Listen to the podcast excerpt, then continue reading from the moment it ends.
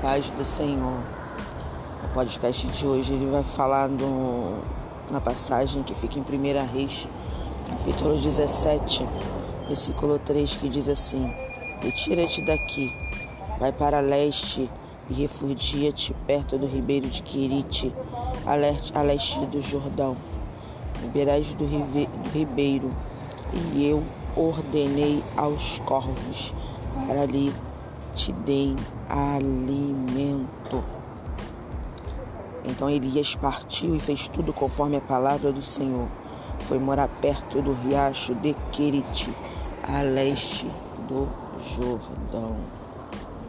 A palavra de Deus no livro de 1 Reis 17, ela vai dizer que Elias cumpriu uma ordem que Deus deu a ele quando Elias se dirigiu ao rei Acabe e falou que não iria cair nem orvalho nem chuva nos anos que seguirão.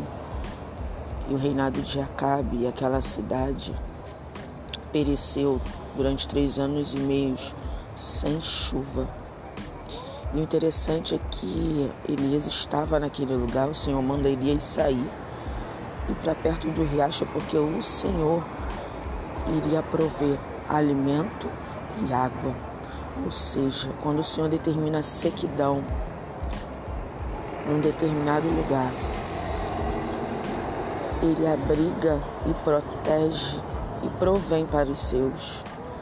Ao mesmo tempo que a cidade está sofrendo pela sequidão, o profeta está dentro da cidade, porém guardado com alimento e guardado com água. Nessa manhã eu te digo que, independente da sequidão que você está passando, o Senhor está te guardando. O Senhor está provendo de acordo com a sua necessidade e nada irá te faltar. Continue nessa força, continue confiando, graça e paz.